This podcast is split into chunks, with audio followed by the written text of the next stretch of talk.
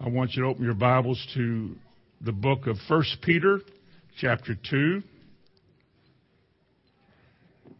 And I want to read verses 1 and 2. I'm sure these passages of Scripture are very familiar to you. I have a very simple message this morning. I pray for simple things. I pray for things that anybody can understand. I don't want to reduce us to the level of a primary setting, but some of the most profound truths are the first ones you got because they were the ones that God gave you that you could receive that are able to change your lives. A lot of people, I think, have forgotten their beginnings, have forgotten those fundamental, foundational truths that set them on a course that has taken them through life successfully. And occasionally, as Peter said, we need to go back and speak again of those things, not that you haven't heard them, but that you might be refreshed and encouraged again in the things that are so essential in living this Christian life and walking the way that God wants us to walk. Now in 1 Peter chapter 2, he begins this, verse 1 and 2. Wherefore laying aside all malice and all guile and hypocrisies, and envies and all evil speaking, as newborn babes, desire the sincere milk of the word that you may grow thereby. Uh, there's a couple things I want to point out here. First of all, when we came to the Lord, when God brought us out of what he calls darkness, we were full of darkness. We were full of, naturally full of malice and guile and hypocrisies and evil speaking we were easily defeated, easily twisted and distorted. We were difficult people, hard to get along with, especially with people we didn't like or weren't sure of. We were like that naturally. God brought us together with that package. And the only way we can escape that attitude, and if we don't escape, God will have to judge it because He's opposed to it, but He saved you knowing that's the way you are. And he says to us as Christians, he said, lay all of that aside. You recognize you have some of these weaknesses.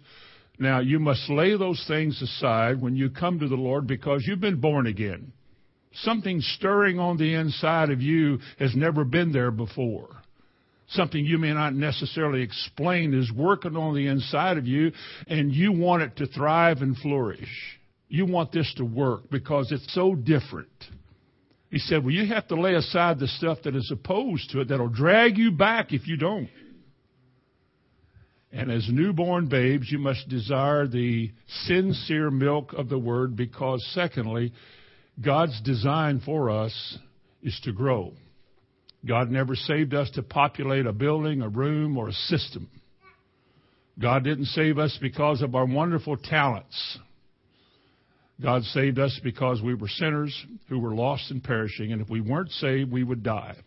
He had a plan to save us for one reason, because He loved us. God so loved the world, specifically you in the world, that He did what He did in order that you might be saved.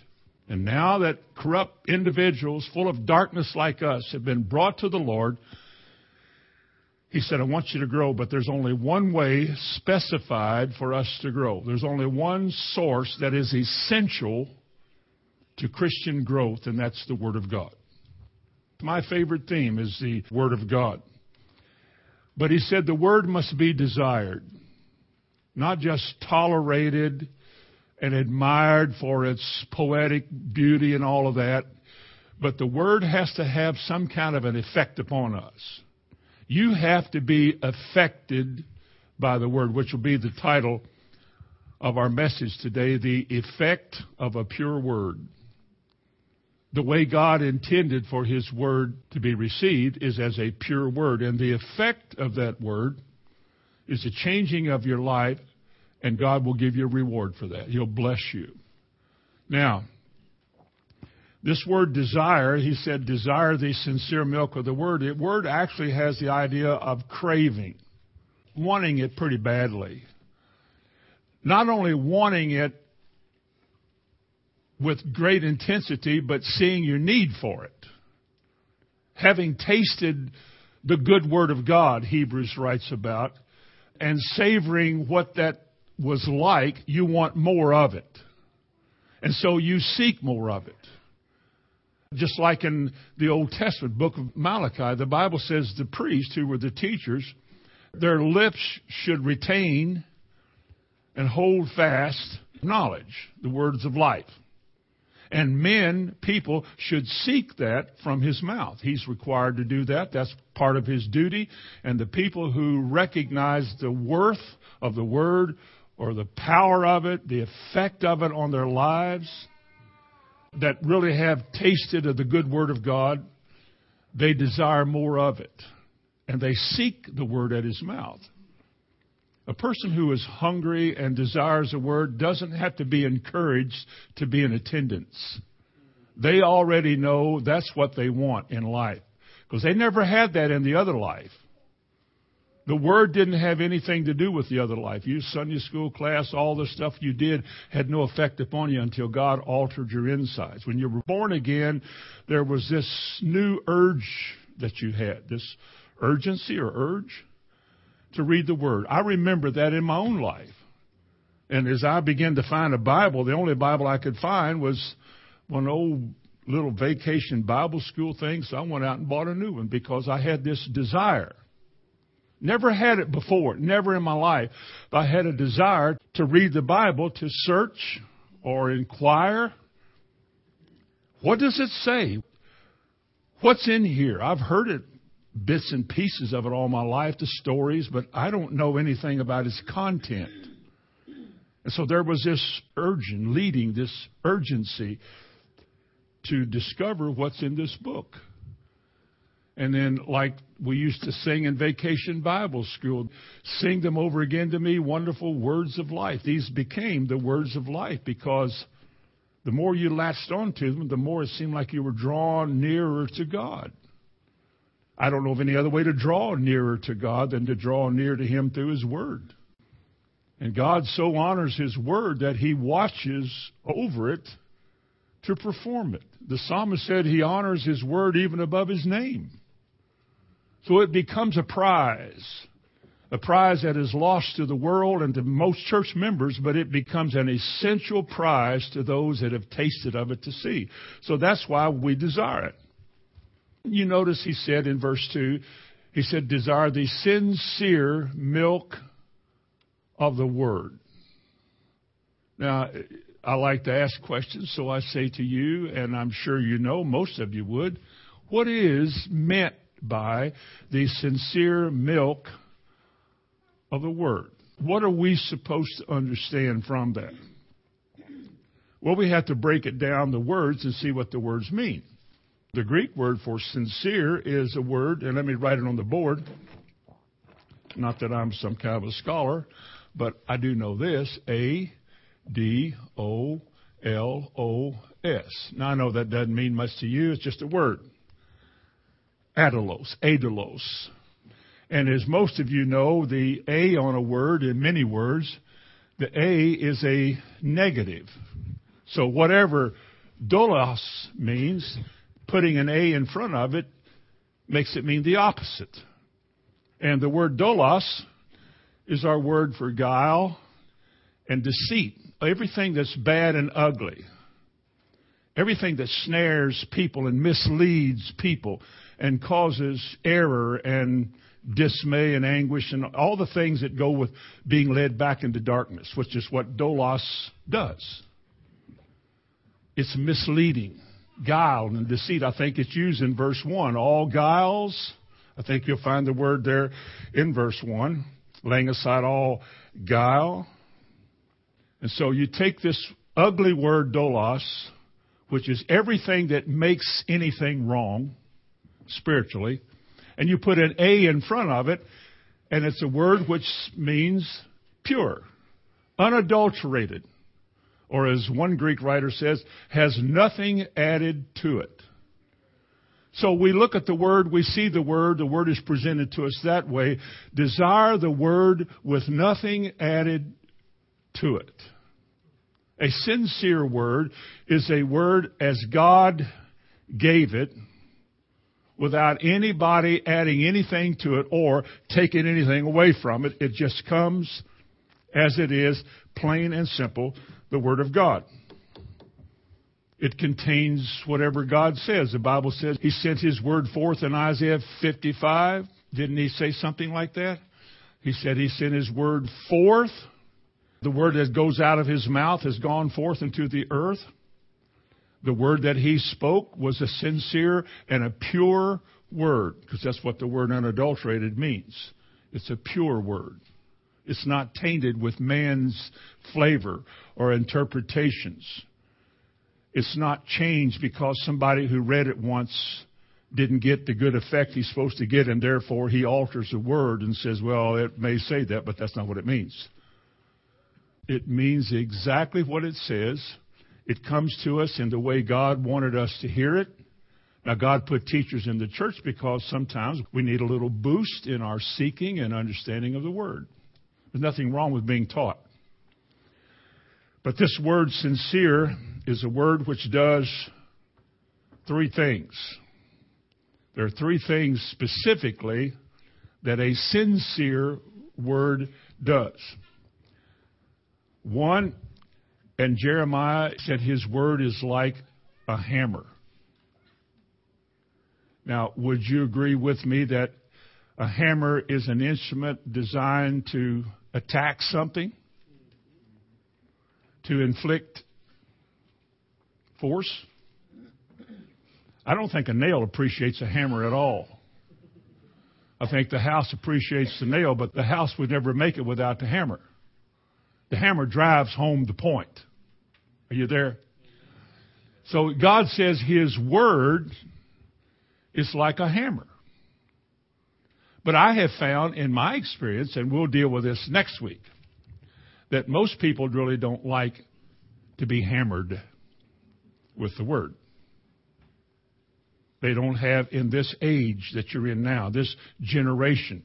I'm not saying you're like that, but in this age of change, shifting and changing, people don't like any more things to be absolute people like to have the option of letting it be what they want it to be, especially in Christianity. One of the biggest churches, maybe the biggest church in America, never talks about the sinfulness of man. This doesn't talk about sin because those we have so much of that today and there's so much of that and so many oppressed depressed people they need something encouraging well you can't encourage sinners the Bible was never made for sinners to be encouraged with it. A natural man can't receive the things of the Spirit. God will let him hear the truth about being saved and the wonderful things that God has done for a sinner to be saved. But for a sinner to sit down and enjoy the Word, something is wrong. Because God said His Word is like a hammer.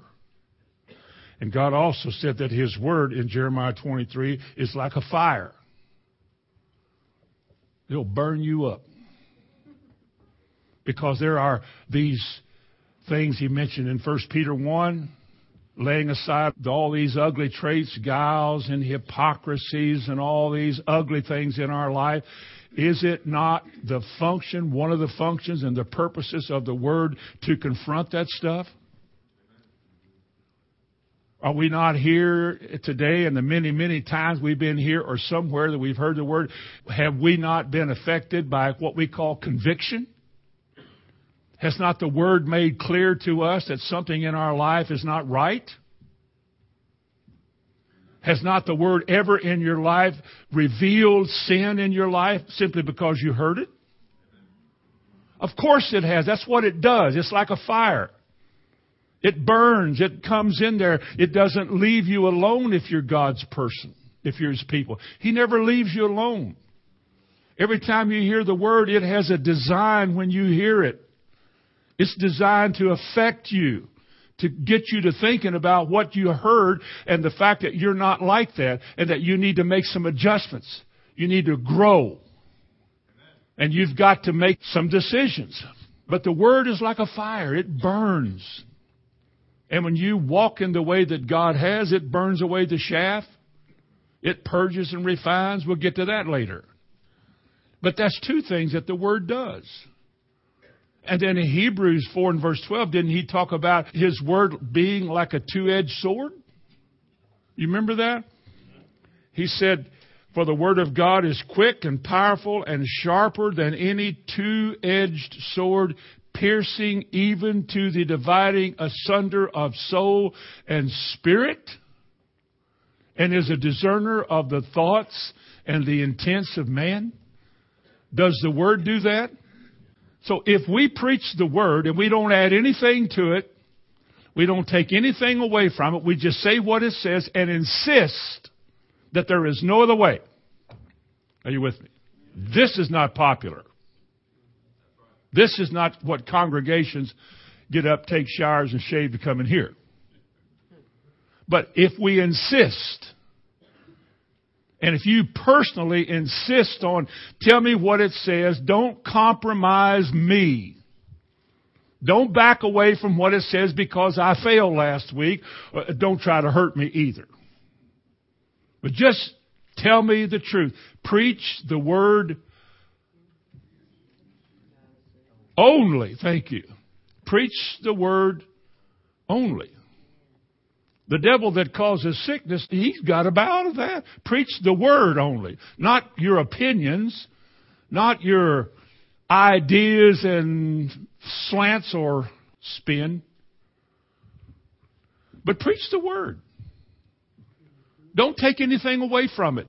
Don't compromise it. Don't subdue it.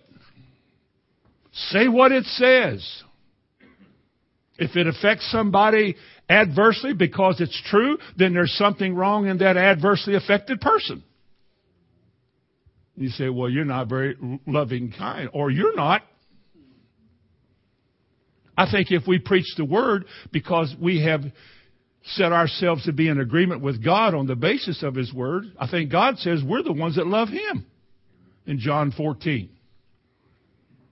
And when you say what the Bible says, though people say you're harsh, you're not very nice. Like a preacher told me once, not too terribly long ago, spoke in his church one night. He said, Boy, they'll be glad to hear me after hearing that. You know, spoke on faith, hope, and love. Now, what is so hard about faith, hope, and love? Sure, you can make it hard. You don't have to make it hard. Just say what the Bible says. Just say what the Scripture says about it, and don't compromise it. Just say what the Bible says. What else is God going to use to change a life? What other way can you grow? If you don't have a pure word, there's no pure growth. If the word is slanted or tainted, or it's watered down in some way so as to make people like it, enjoy it, or feel comfortable with it, it's no longer a hammer, a fire, a two-edged sword. And yet I don't have to try to make it mean. I'm going to hammer you. I don't have to all I have to do is speak it. All I have to do is say what it says. All you have to do is receive it. And if you personally come to the place where I just want to hear what it says, I want to know the truth about this, then you will. If it's a pure word, it'll do what it said. What did he mean when he said, Be ye doers of the word and not hearers only? Is it possible to hear the word and then tune it out? Sure, you can. Sure, you can. You can hear the word and tune it out. You can convince yourself you don't need it. I've already got it. I've already heard that. I know that. I know that. I don't need that. And you can convince yourself that. But the Bible says, desire the sincere milk of the word. Desire that. Desire that so that you can grow. Because it'll go from milk to meat. Things you have to chew on, is in Hebrews 5. Now, what is this effect that the Word has on us? Let me give you several things that I found in Scripture that are evidence of the effect of what the Word of God, the sincere or a pure Word, does in those who receive it. Number one, it enables you to see. S E E. It enables you to see clearly what God is saying. Let me ask you a question. How can you see what somebody said? I mean, blind people say that. Oh, I see what you're saying. Well, he's not talking about physically seeing, he's talking about spiritual illumination, isn't he? The words you said, as God has translated those into my heart, has enlightened me so that I can now, well, see what you're saying. Our verse that I've used, I love to use it. It's in Ephesians 1 and verse 18, where he prayed for this. He said that the eyes of your heart being enlightened. Well, you know, your heart, your physical muscle in your chest doesn't have eyeballs. But the very core of a man's life, the Bible describes, is his heart. As a man thinketh in his heart, so is he. So there's a part of you that is called the heart, your being.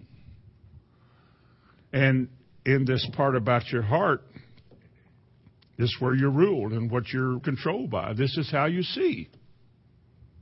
If you can't see what God is saying, how can you go where God is leading?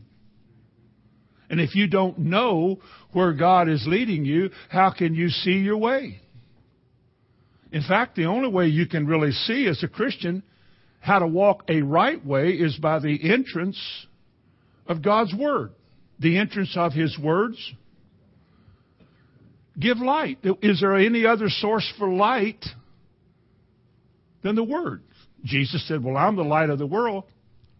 Yes, and you can't even see what he is saying without this work of the Spirit illuminating that. Jesus said, I have many more things to say to you, his disciples.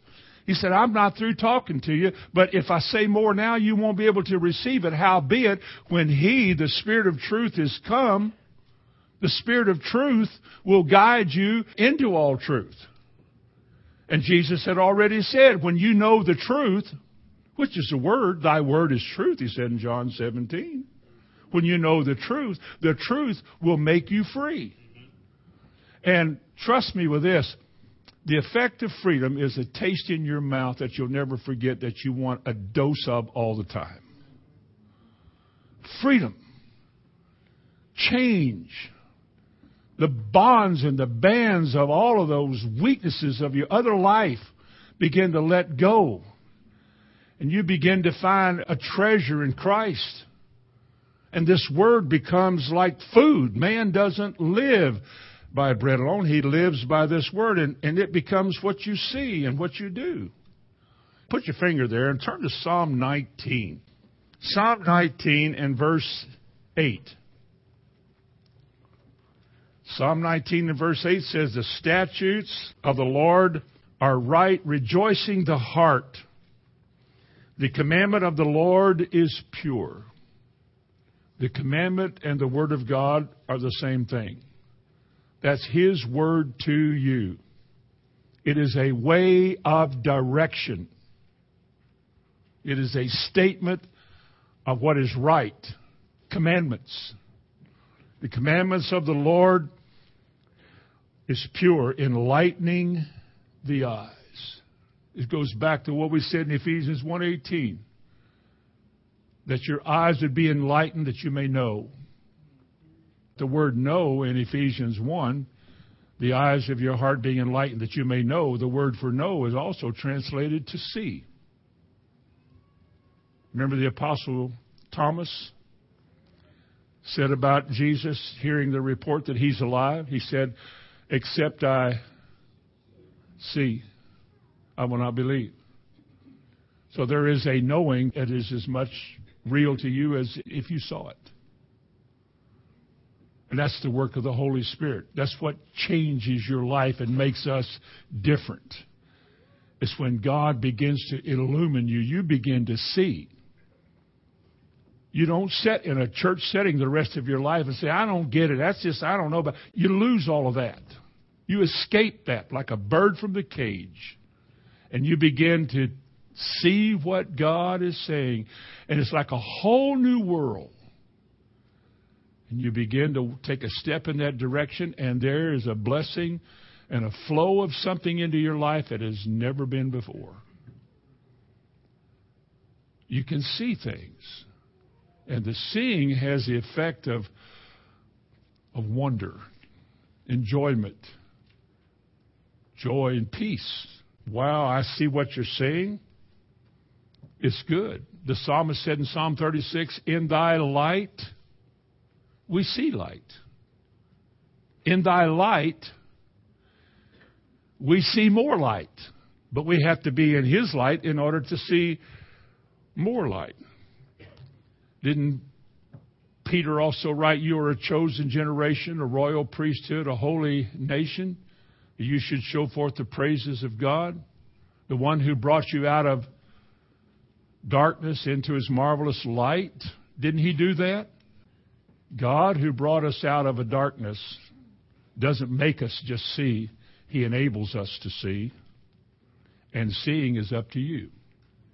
If you want more, there will be more. Seek, and you shall find. Knock, and it shall be open. Ask, and so forth. It's up to you. And I found in all the years that I've stood here in this place and the many, many years of travel, years that have gone by, that's where all the bags came from under my eyes.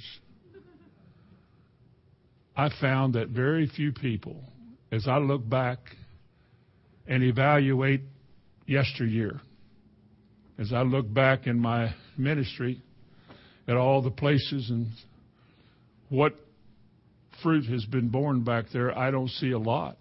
I don't know because there's a lot of things that could happen you never know about. But I look back there and I wonder how many people got it. How many people saw it? How many people went, wow? How many people had the effect of really being enlightened as to what God has laid before them and encouraged them to go after. Look in Psalm 24 in verse 6. I am sure this is familiar to all of you. This is a generation of them that seek him and seek thy face. Now, let me say this. I mentioned about a generation a while ago. I believe in the midst of the end times, when, like it was in the days of Sodom and Gomorrah, if you can't see that, you're blind. In the time when wickedness is ruling the earth and darkness is coming. In the midst of all of that, God has His people. He didn't take them out of the world. He left them in the world during that time that they should be lights into the world. And here's what he says about those. I pray that that would be you and me. He describes them in the Ascend to the Hill of the Lord, verse 3 and 4. And then in verse 6, he said, This is a generation of them that seek thy face, O God of Jacob. This is a generation of them that seek thy face. Who are they? Those with clean hands and a pure heart. Those who ascend to the hill of the Lord, however long and far that is. These are the ones who do not lift up their soul unto uselessness and foolishness, nor do they swear deceitfully. These are the ones who shall receive blessing from the Lord. They will be blessed in the midst of all of this consternation. Who are they? This is the generation that will seek the Lord. These are the ones. They act like that. They live like that. They talk like that. Blessed are the pure in heart for what? In the Sermon on the Mount, blessed are the pure in heart, for they shall see God. And when they see him, they shall know him, for he shall reveal himself to them and they shall be at peace with him. I don't know what more we are looking for or want than that.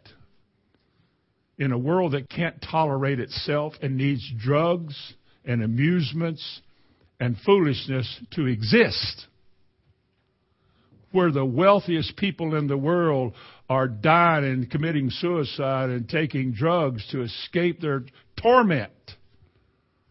And God offers us the very opposite. He offers us peace and joy and contentment in the midst of all of that. All because the entrance of His Word opened up ugly eyes and they begin to see the potential, the latent, inherent possibilities that belong to them as Christians. And they begin to take those steps little by little and begin to embrace truth just little by little. They taste and see, and they get a little more. They begin to feast upon the things of God. They sing louder now. They linger longer. There's a smile on their face. I don't mean you have to walk around like this all the time. People would think you're afflicted, but you have this peace in your heart. You know why? Because you know where you're going. I see what nobody else can see, but I see it. And while your friends say you're crazy or you're a cult or you're something else, you say, I know in whom I have believed and I am persuaded. Because as he has revealed himself to me, I see what he is saying.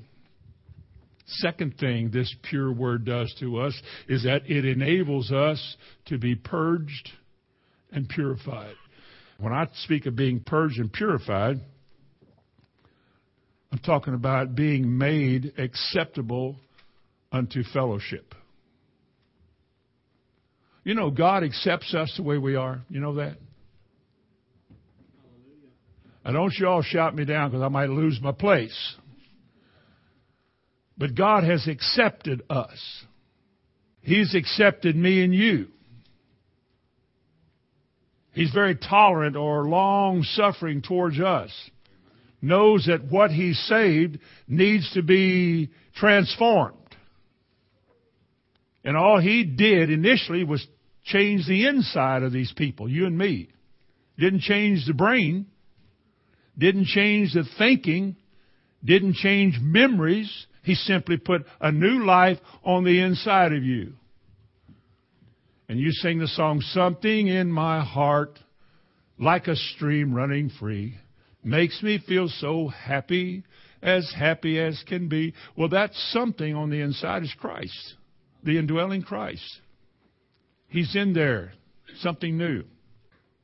And this work that we talked about earlier, as our eyes are open, we begin to see as the double edged sword, the fire, and the hammer begin to do their work. I begin to see how unfellowshipable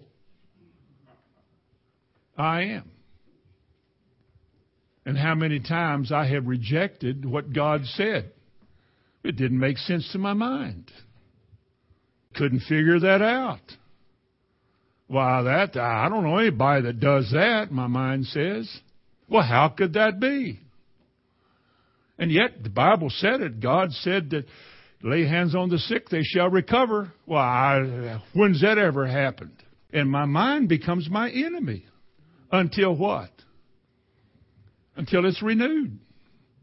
This renewing is a cleansing, it's a purging. Your mind is your enemy. It's what you use to think against God, or it's what you use to embrace God. It's your mind. Bible calls it your soul because that's where your mind, if you want to divide it up. That wonderful psalm that we all know is the Lord is my shepherd and he leads me beside still waters and he what? And he restores my soul. Is he restoring your soul? To restore means to bring you back to the place of perfection. When he made Adam, he was perfect and through all the generations and so forth, all the corruption of the world has come in and tainted all of that and mixed it all up, and God saved you mixed up. And all he did was put a new life on the inside of you, something from heaven. The divine nature was popped right down here with an influence on your mind. God doesn't make you do right. He doesn't make you mind. He doesn't make you pray, read, or attend. This divine influence on the inside simply tells you why you should do all of that. You have a will and you're responsible with what you do with it in this life. It'll determine your judgment. You can be willing to agree with God and subdue this stuff of the past and thus be cleansed and changed. Or you can hold fast to your ways and say, I don't know about that. I don't know about that. I don't know about that. Or you can simply say, you know, I don't know about it either, but I know that God is right because I know that what He said in His Word is true. I know that He doesn't watch over my view of the Word to perform it. He only watches over His Word to perform it. And if I want Him on my side and be fellowshipable to God, then I have to let go of every nasty and ugly thing in me that's vile and hypocritical and full of guile and deceit. All of that stuff has to go. But I see in the Word as He begins to speak to me, it comes to the surface like scum. He puts us in situations or trials. Or we have a bad day, but during that bad day, we call it, my ugly personality is exposed. I blew the horn three times, shook my fist twice, called somebody an ignoramus once. And then at, in the midst of all of that, God says, time out. Freeze! He said, everything I've just taught you not to do, everything you amen last Sunday, you just broke it. Your mouth, your mind, everything your brain gave you to say, all those feelings and natural things you always did, they came to the surface and your mouth just let her go. If you don't get rid of all of that stuff, God says, I will see to it that you get rid of it. That's another sermon. It's either change or I'll change you. What if God came up to you and He said, Now, this is not right in your life. This part of your life is not right. And you know it, and I know it. Now, I'm asking you to change. Because if you don't, I will change you. How many know the chasing of the Lord is at no time pleasant? Oh boy, being chasing. oh boy, this is. No. Chasing is not pleasant. It's not enjoyable. The only reason God does it is because you're slow. You're dragging your feet. And he's going to judge you. If he doesn't change you, he's going to judge you. He can't let somebody else be ugly and let you be ugly and take you to heaven and leave them here. If he's going to take you to heaven, you're going to be perfect, like restored. And the work he's going to do in you is a perfecting work. And this is what we call purging. That's why he gives us the word. The word is what locates us puts us in our spot, we begin to see our problems and all of these kind of things. He wants us to be made pure. He wants you to be clean. Anytime those old ways pop up, He wants you to crucify your flesh with its affections and its lust to turn your head and quit looking, quit saying, shut your mouth, guard your mouth. He wants you to start evidencing the fact that God is Lord, controller in your life because the Word says so. It's what God holds us to in His Word. This is what we're supposed to do. Look in 2 Corinthians chapter 7. 2 Corinthians chapter 7 and verse 1. Having therefore these promises, dearly beloved, let God cleanse you. No, what does he say? Let us do what? Let me ask you a question. Time out. Is this 2 Corinthians 7 1 speaking to ain'ts or saints? Are you sure? So the message in 2 Corinthians 7 1 is addressed to Christians. Not the world, but to Christians.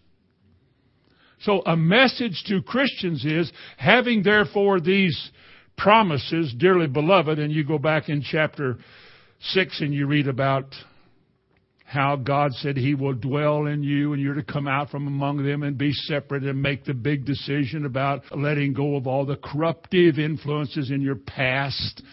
That's a tough one, but you got to do it. Now, having therefore these promises, dearly beloved, let us cleanse ourselves from all filthiness of flesh and spirit. Is there such a thing as a newborn Christian having filthiness of spirit? Do Christians ever need deliverance? Well, think about that. That's not our message, but think about it. Having therefore these promises, having therefore light from the word, a pure word without any mixture, having therefore a clean and pure word to guide me that never compromises me, doesn't give me the freedom to make excuses. All I can see is what it says. and I can't argue with it because it's always right. Let us do this then, in light of that. Let us cleanse ourselves from all filthiness of our flesh, actions, attitudes, thoughts, motivations, intentions, ugly and vile things that nobody can see but God. Let us cleanse ourselves from all of that stuff. Listen to what he goes on to say. Filthiness of flesh and spirit. And what's he ended by saying? Perfecting what? Perfecting holiness and the fear of God. Oh, what that's one of the best sermons in the Bible, the fear of God, because that's what motivates us. It's the fear of God. Perfecting holiness. Purity. Holy and pure are words that's meaning the same type of things. A holy life is a pure life. A holy something is a pure something. The level of life that God wants you to live as the Word exposes it is a pure, perfect, and holy life. And when you begin to say that can't be, that's not possible, when you do that, the Word to you is no longer pure. Because you have added to it your opinion. You hear me? when you start adding your ideas to the word and thus drawing back from it, you have corrupted the word. Or as Peter said, you are wresting scriptures to your own destruction because there will be a way in life that seems to be right. But in the end, it's not right. It sounds good, it looks good, everybody's smiling, loves it, and part of it, and following it. But in the end, it's not right. And I'll tell you something, this goes along with next week. When you start pointing out to people wrongs and errors in their life and they don't want to change, you tell them that the baptism of the Holy Ghost is for today. It includes speaking in other tongues. Don't say that word, tongues. And people get irritated by it. You know why they're irritated? Because the word to them is impure. It no longer includes that. Because somebody else has probably talked them out of it. Jesus said to the Pharisees, He said, You know, you not only won't go in yourself, but you don't let others go in who want to go in. You have twisted, distorted, altered the word. Jesus said, You in Matthew 15, He said, You by your traditions have made the word of God of no effect. And look at the age that we're in. Who wants to make it black and white today? Who wants to say it cannot be any other way than this way? Wants to hear that? And yet, who wants to stand against God and say, I don't like the way you said it, and so this is the way I think we ought to say it and to be heard of it down here. I think this my way is better than yours. At that point, the word is no longer clean and pure, and it will not do what God said it would do because the only thing that God will perform is His Word. Not your version of it, but His Word. That's the effect of an impure word for next week. We'll save that We'll Try to. A third thing this morning that is the effect of a pure word is that it enables us to cleanse our way. Wherewithal, the psalmist said, Shall a young man cleanse his way? The way we've lived, my testimony, my activities, what I'm known by before I came to the Lord, the way I lived, which most people will never believe it could ever be any way but that way with you. Psalmist said 119 verse 9, he said, Wherewithal shall a young man cleanse his way? He said, By taking heed thereto unto thy word. Let me ask you a question. And this is not just for young men, it could be for older men or women or girls. In what way do we cleanse our way? I know how we get purged of stuff on the inside of us, but I mean, the way we've lived, the way we're going, how do we cleanse our way? All right, turn to Psalm 119. Psalm 119 and verse 9. Wherewithal shall a young man cleanse his way? How many of you are young men in here? We got three. How shall we cleanse our ways in the eyes of God? By giving heed or taking heed unto what? Now, if the word is not pure, what happens? Think of it. If the word is tainted, slanted, or not pure, watered down, or compromised, or shallowed out so that we will like it better, man's way than God, what happens? Nothing. We just become religious and we like the style and we like to, oh, that's a hard sermon. Oh, wow, yeah, but, oh boy, he preaches the word. But nothing happens. The system continues on with these people and their children and their children and their children, and they get a name of a system and they just live the system. Nothing changes. There's no growth. Wherewithal shall a young man cleanse his way? The Bible says, by taking heed unto thy word. Heed is not just listening, heed is assimilating it, gathering it in. It's putting it into your heart and holding fast to it. One translator says to keep according to thy word. Another translation says by observing what is according to thy word. It's what we do. It's like I cleanse myself, I also take heed. God is letting me do that. He's showing me what to take heed to, showing me how I can cleanse my way and how all of these good things can happen. Isn't that what the Holy Spirit does? The great illuminator, he shall guide us into what? All truth. When the Bible said this is the way, walk ye in it, you cannot unless point one takes place, your eyes are open to see it, and there's a desire in your heart to do it, and then you make that decision to do it. Nobody can do it for you.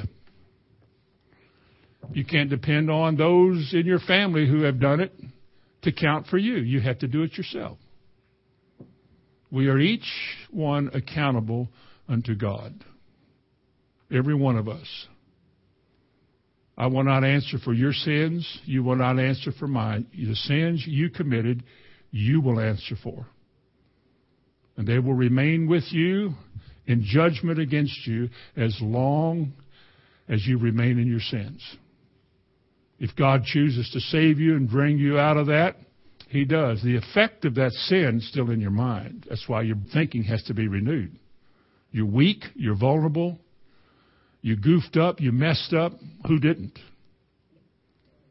But I don't have to surrender to that mindset because when Jesus saves us, begins to open our eyes, and the Word of God becomes a treasure to me, I found a new way of living. I found a new life divine. I've got the fruit of the Spirit. I'm abiding in divine. I'm walking in newness of life. I think the Bible says that, that we're to walk in newness of life. Jesus said to his disciples, He said, Now you are clean through the word that I've spoken to you. You can do this. Let me tell you all something here this morning. You out there in victory land. It's the electronic world. You can do this. What I'm talking about this morning is yours. You can do this. You can absolutely do this. You can put your hand on the plow. You can walk with Jesus. You can have sweet fellowship with God. You can go to a secret place and abide there and have all the benefits of salvation, including a long life. You can have it. Because you have been brought out of darkness, you belong to God, and these things are the things that God gives you. They're revealed in His Word. Don't let anybody talk you out of it you be a stickler for the word at the expense of being legalistic. I'd rather be legalistic in a mansion in glory than to be a liberal in some hut down here on this earth. Or worse, far worse than that. Fourthly, the Word of God enables you to grow. That was the first thing we mentioned. The Word of God enables you to grow. If you don't grow, it's because you don't know. Because he that knoweth groweth. Look at 2 Peter chapter 1 verses 5 through 8. And besides this, that is having the divine nature, escaping the corruption in the world, so forth. And not only do you have that, but beside that, this is the way you live. You have that, do this. Are you with me? you have verse 2 and 3, do verse 5, 6, and 7. Just what he says. And besides this, giving all diligence, add to your faith virtue, excellence. Let's call it moral purity. And to virtue, add knowledge. And to knowledge, temperance. And to temperance, patience, long suffering. And to patience, godliness to godliness, brotherly kindness, and brotherly kindness, love. Is that growth?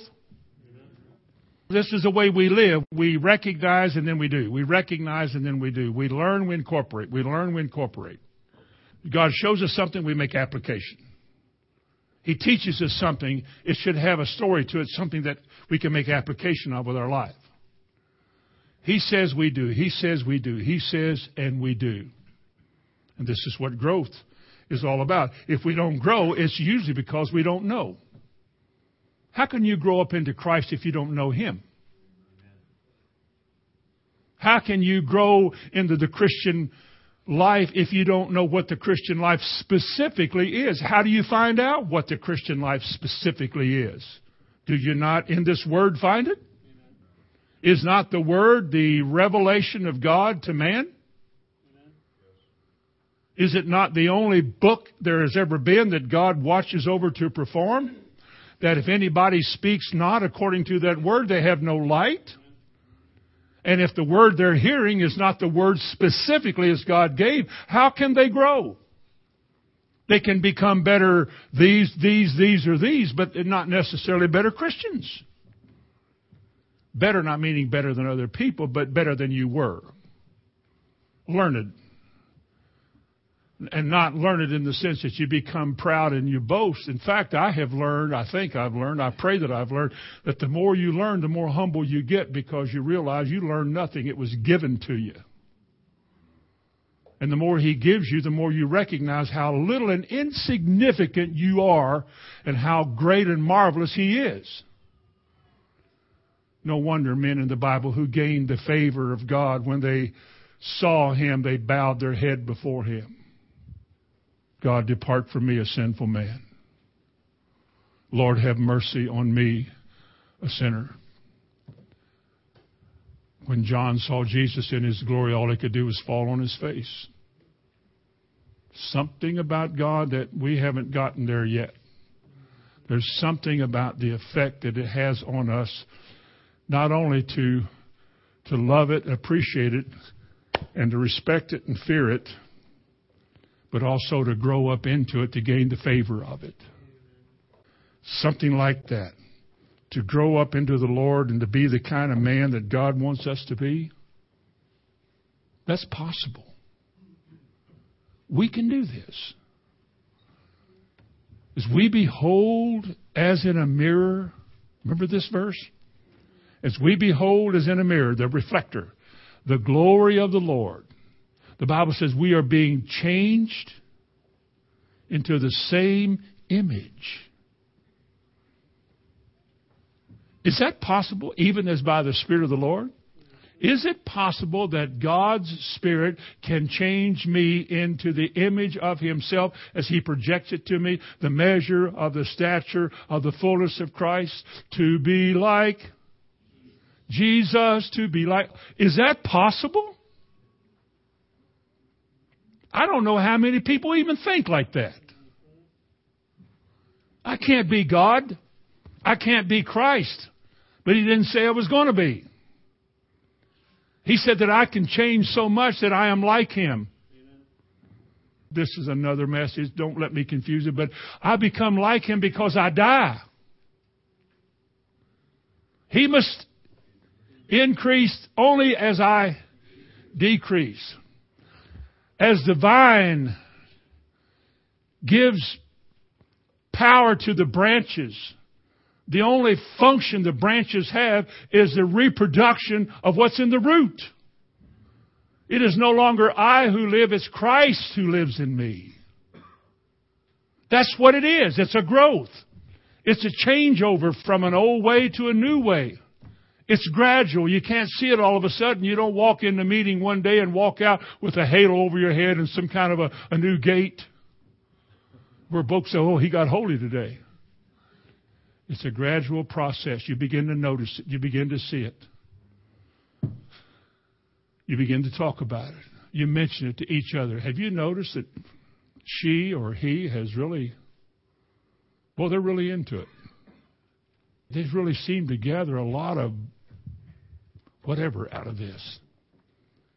But isn't that the way it's supposed to be? As we grow, as we taste again, taste and see that the Lord is good, we begin to grow. Are we not supposed to grow? One more time, look in Colossians 1 and verse 5 and 6. For the hope which is laid up for you in heaven Shelbyville Christian Assembly and all of its members. And all of you out there in Wonder World. All right. For the hope, the expectation which is laid up for you in heaven, whereof you heard before in the word of the truth of the gospel, that's a pure word, which is come unto you, this word, as it is in all the world, and bringeth forth fruit as it doth also in you since the day you heard of it and knew the grace of God in truth. What brings forth pure fruit? A pure word. What is the reproduction of Christ in you? The yielding yourself to the word. Somebody accused me a long, long time ago, before I ever came here. They said, Well, you worship the word. Well, if you mean the Logos, the living word, I do. But if you say I worship the word as a means in itself, that's not exactly true, but I do worship the power that is in the Word because the Word is God. John 1. The Word is God. He is a living Word. To love Jesus is to love the Word. To love the Word is to love Jesus. He's the living Word. All Scripture came by revelation through Jesus Christ. And God forbid that we ever taint it, mess with it, change it, or compromise it to make ourselves look better, to take the pain out of a hammer or a sword on important members and thus mislead them and bring them back to guile and deceit, because that's what an impure word is. God help us. And finally, this morning, another thing the word does it is the enabler, the cause of, our faith. We could not have faith if it were not for this word. I am sure I can say this that the faith a lot of people have is not word based faith. It is a word as man has given it. Man has taken the truth out of the word in that he has compromised the truth, watered it down or altered it. And the people who like the altered version better than the true version are trying to make the altered version work, and it won't. I pray, I do this, I do that, I do, I do all of these things. Church members are forever saying this. They lament the fact that they spend all of this time doing so much that's religious in nature, and yet nothing comes of it. Nothing comes of it except changed theology. They begin to say, Well, I know the word says that, but I know that probably is not what that means because we have done that and it didn't work. Faith comes by hearing. Biblical faith comes by hearing, and hearing by the Word of God. If the Bible says by the stripes of Jesus you were healed, no matter who is not healed, no matter who is not getting healed, you are still healed by the stripes of Jesus as the Word says it. If God said He will supply all of your needs according to His riches and glory, but you don't know anybody who's getting any needs supplied, it still means that He supplies needs. The problem is not with God, the problem is with man. People complain and whine about not getting this or not having that, and I don't know the problem in your life is not with God rejecting you or denying you. The problem is the opposite. You are rejecting or denying Him. And you may not know it because the word you may be counting on is not the word of God, but the word of some famous man or some parent. Well, God doesn't do that today. Why not? He said He would. Well, times have changed. Right away, you know that's error. Right away, that's error. Time has no effect on the Word of God. No generation will ever change what this book says. There is no class of man, no shrewd, clever, educated, who done it anywhere that can ever change this word. This word is forever settled in heaven. It will never pass away. That means it'll never be altered. And when God spoke it before there was a world, when God spoke His word, He spoke it so perfectly that it has never needed any help. Never. And what God said to the first generation on this earth, that's recorded, whatever He recorded then for us, still true today. It's still true today. You put your hands on the plow and you keep them there, you will be in glory with Jesus. Because the Bible says you can believe that. Faith comes by hearing, and hearing by the Word of God. Listen, without the Word, without a pure Word, there is no such thing as pure faith. Without this unadulterated, pure Word, face value, hammer, fire, sword Word, without that, we have no basis for faith what seemeth right, what ought to be right, the way it ought to be, well, this is how I see it, is never a valid faith, a way for faith. The only thing that's worthy of faith is what the book says. And there is a concern in my life that some of the more modern translations are altering the original word. And you have to be careful. I quote some of them, I believe none of them. They may have it right in some verses of Scripture. There may be a more clear way to read than the King James Bible, and I'm not stuck on it, but I think it's for me at this time in my life, at this time in history, that's where I'm going. I think it's the one we go to. But that doesn't mean that we're going to debate over which one's right or wrong. All I'm saying is that my faith is going to be based on what is clear and plain in this word because without this word, I have no basis for faith. A pure word equals a pure faith, if you believe it, if you can receive it. Look at Proverbs 30, and we'll try to close. Proverbs 30.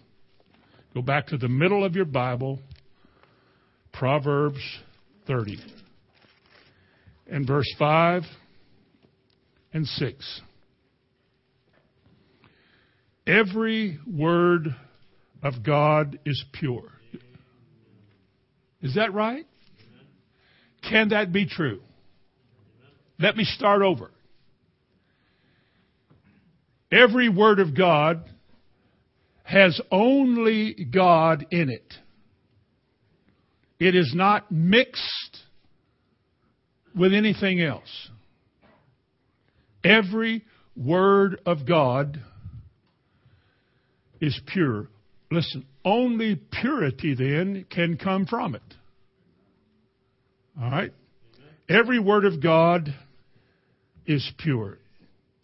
He is a shield unto them that put their trust in him.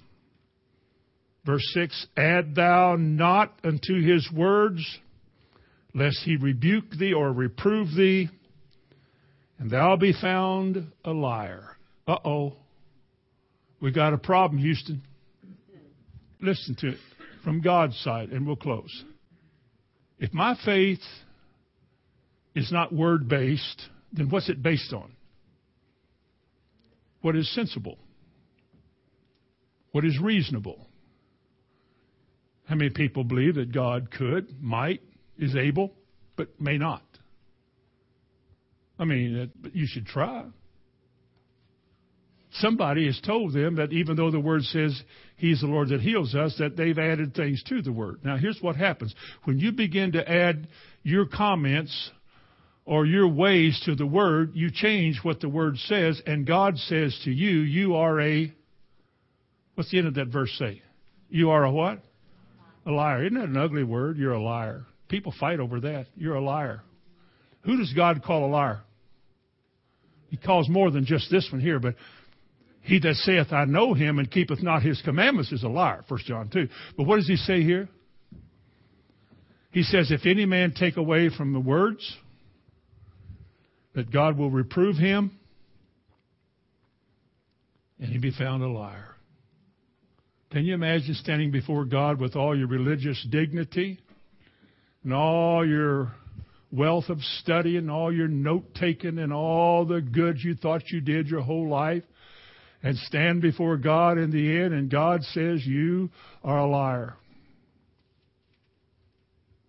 A what? A liar, yeah. Because you took away from my words. You altered my word. You took away the sting and the sword away from the people. They never became what I wanted under your ministry. Mm. You let them off the hook. They loved you, they admired you.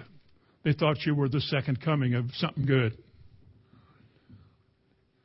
But I reject them all. They're rejected silver, reprobate silver, Jeremiah said. Could that possibly be? So that when Paul said, preach the word in season or out of season, like that centurion said in Matthew 8, preach the word only. Just say what it says. Just quote the Bible. Somebody wants to know about what am I going to do about this? Do you know a scripture? Quote the scripture to them. That's the only thing God will watch over to perform. It's not your, well, you know, I now he could and he, but now don't you think? Now don't get off. Wait a minute. Wait a minute. God isn't going to deceive somebody who wants to believe His word. Tell them what the word says. Quote the Bible to them. Hold fast to it. Faith is based on the Word. Do you think we've made it this far because we're clever? The most non clever person in this whole room. If we took a test this morning, some way could find out, you know who would win the most non clever award? I would. Don't want to be clever. I don't want you to be clever. I want you to be good in your business, and I want you to see the angles and make good decisions, and maybe in that way be clever. But as far as something that would take advantage of somebody else or misrepresent you to somebody else, God forbid it. May we learn to be dependent upon the Word because when it's a pure Word, God will have a pure people. As He says, a pure speech and pure hearts. They will have access to the throne of God. They will come daily to the throne of God. And God will minister to them and meet their needs. And He'll bless them. And He'll keep them. Do you desire a pure word? Bow your head with me. Heavenly Father, in the name of Jesus, we have assembled here today. We have come to hear the word of the Lord. We have come for the Holy Spirit, opened ourselves up for the Holy Spirit to enlighten us and give us a more clear word of direction to guide us. There is a great need before me this morning, Lord. There is a need greater than is known for the entrance of your word to take hold in people's lives. I do not stand this morning before perfect people, nor do they sit before a perfect man. But we come before you as people with whom you've given the possibility of becoming pure and holy people, and that's what we want.